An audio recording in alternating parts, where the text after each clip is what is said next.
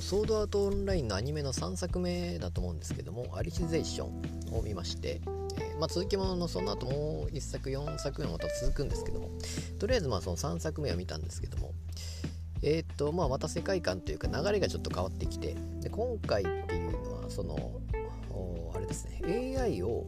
メタバース上で育てることができるかどうかっていう感じになってきて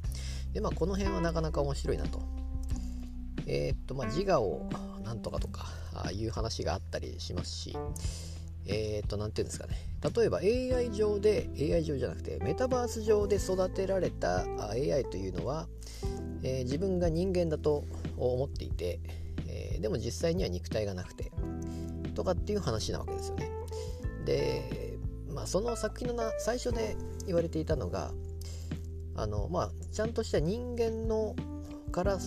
から作られた AI 人間から作られた AI というのは、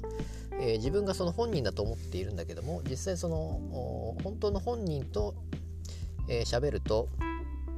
えー、もしかしたら自分は本人じゃないんじゃないのかという感じになって AI 自体が壊れてしまうみたいな話があって。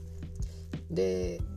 それをそのメタバース上で育てたらどうなるかっていう感じだったと思うんですね。その辺がなかなか面白いなと。でまあやっぱりそのブレードランナーとかンドロイドですね。アンドロイドはあ実際には人間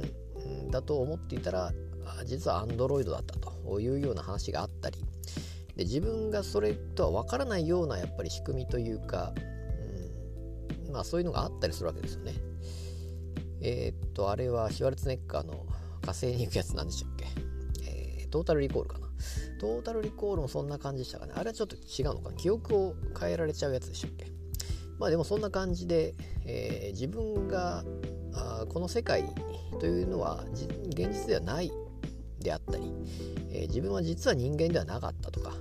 いう話であったり。でその記憶というのは作られた記憶であるとかっていうことっていう作品とは今まであってでその流れで、えー、メタバース上でも最初から育てるっていう、えー、もう生まれた時から AI であるっていう何て言うんですかね。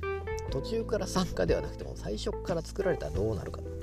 いうような感じの実験的なゲームの中の世界だとかいう話でこれなかなか面白いなと思いまして今後3作目がそれの後の次4作目を、えー、これから見るところですけどなかなか流れ的にどうなるのかなと思っていて面白いです。